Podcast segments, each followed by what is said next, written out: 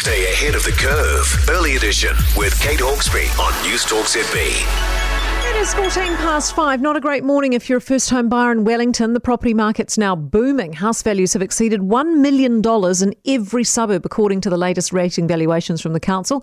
It's a jump of 60.4% since the last ratings in 2018. Well, with me now, Infometrics principal economist Brad Olson. Brad, what do you make of this? Well, it seems like Wellington's become the new millionaire's paradise, uh, given that everywhere is is now worth uh, worth at least seven figures. I think the challenge that we're seeing going forward is that still now getting into a house in Wellington seems to be quite a far, a fair way away for a number of particularly uh, young people. If you're wanting to get these sort of houses now with those average values, you're looking to have to save $286,000 as a deposit. That's a huge amount of cash and really is continuing to push housing out of reach for a number of young Wellingtonians. I mean, it is the new norm for Auckland, but you know, why are we seeing this in Wellington? I mean, are we are we looking at exclusively, you know, land value as supply the issue again?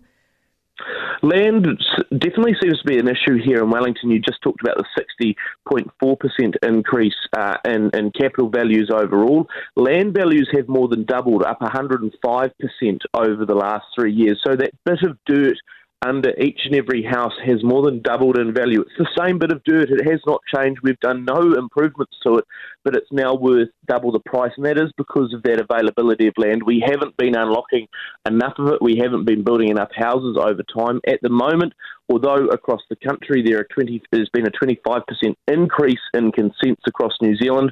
In Wellington City, the number of consents have gone down 25% over the last year. We really need to continue to pull all the levers and, and work a lot harder to develop more housing in Wellington. So, bad news, I guess, if you're a first time buyer, good news if you're looking to sell. Absolutely, and uh, well, I, I, think what you'll see, some people think now is, is go, gosh, man, I've got a lot of cash uh, possibly stored up in, in, in my house. Um, I think real estate agents are going to have fun trying to highlight uh, that that's you know where those numbers are going to go next, and just how much some people can afford to pay.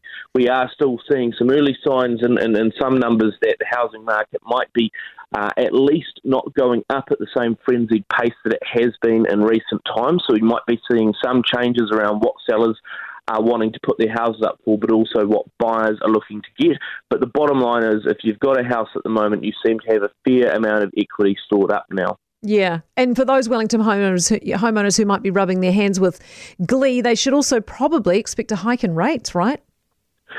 That seems to be very much the case. We also know that the areas that have generally been cheaper in Wellington have seen the fastest increases. That means that they might well be in line for a larger uh, hike in rates than other parts uh, of the of the city. Uh, the likes of Tawa, for example, going up 70% in, in, in some areas.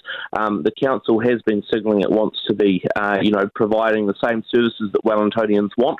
Those services cost, and, and the way that we currently apportion those costs is to go out to homeowners and, and, and say, look, here's the rates bill. Um, this the, these revaluations are going to be quite key for just how that pie is split up across Wellington City. Hey, Brad, always appreciate having you on, and I know you're busy. Thanks very much for being with us. Brad Olson, Infometrics uh, principal economist, and he is busy this morning, and I love go getters who are up early and into life, and, you know, I mean, who isn't up at five and busy and got stuff on? If you don't have to be, I don't know why you would be, but very impressive.